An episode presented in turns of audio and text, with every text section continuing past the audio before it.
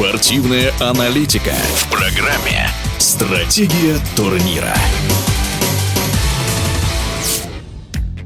Федерация хоккея России опубликовала проект нового календаря регулярного чемпионата и плей-офф континентальной хоккейной лиги. Руководство предлагает разделить клубы на две группы по спортивному принципу вместо географического. Схему условно назвали разделением на сильные и слабые клубы. Предлагается сыграть по 70 матчей в регулярке. Тем временем президент КХЛ Алексей Морозов видит много минусов в предложении Федерации. Своим мнением в эфире спортивного радиодвижения поделился серебряный призер чемпионата СССР, бронзовый призер чемпионатов СНГ и России России, мастер спорта международного класса Алексей Ткачук.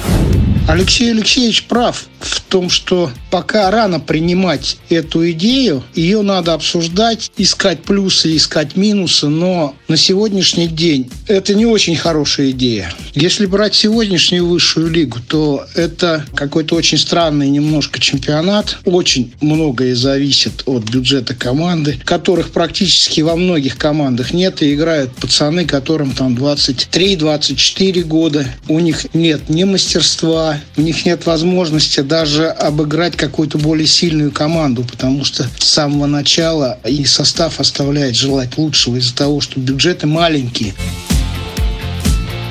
Я считаю, что чемпионат должен быть гладкий. И по той же схеме, по которой играла КХЛ, только добавить туда несколько команд, которые не играли ранее, увеличить количество команд. Мы постоянно хотим реформировать свой чемпионат. У нас был хороший чемпионат КХЛ, у нас был первенство СССР, хороший регламент проведения турниров. Команды высшей лиги первой. Очень сильная была первая лига, а очень сильная была высшая лига. И хоккеисты переходили из одной лиги в другую. Те, кто заканчивали играть в высшей лиге, они продолжали свою карьеру в первой лиге, тем самым давая возможность молодым игрокам смотреть на их мастерство и учиться у них.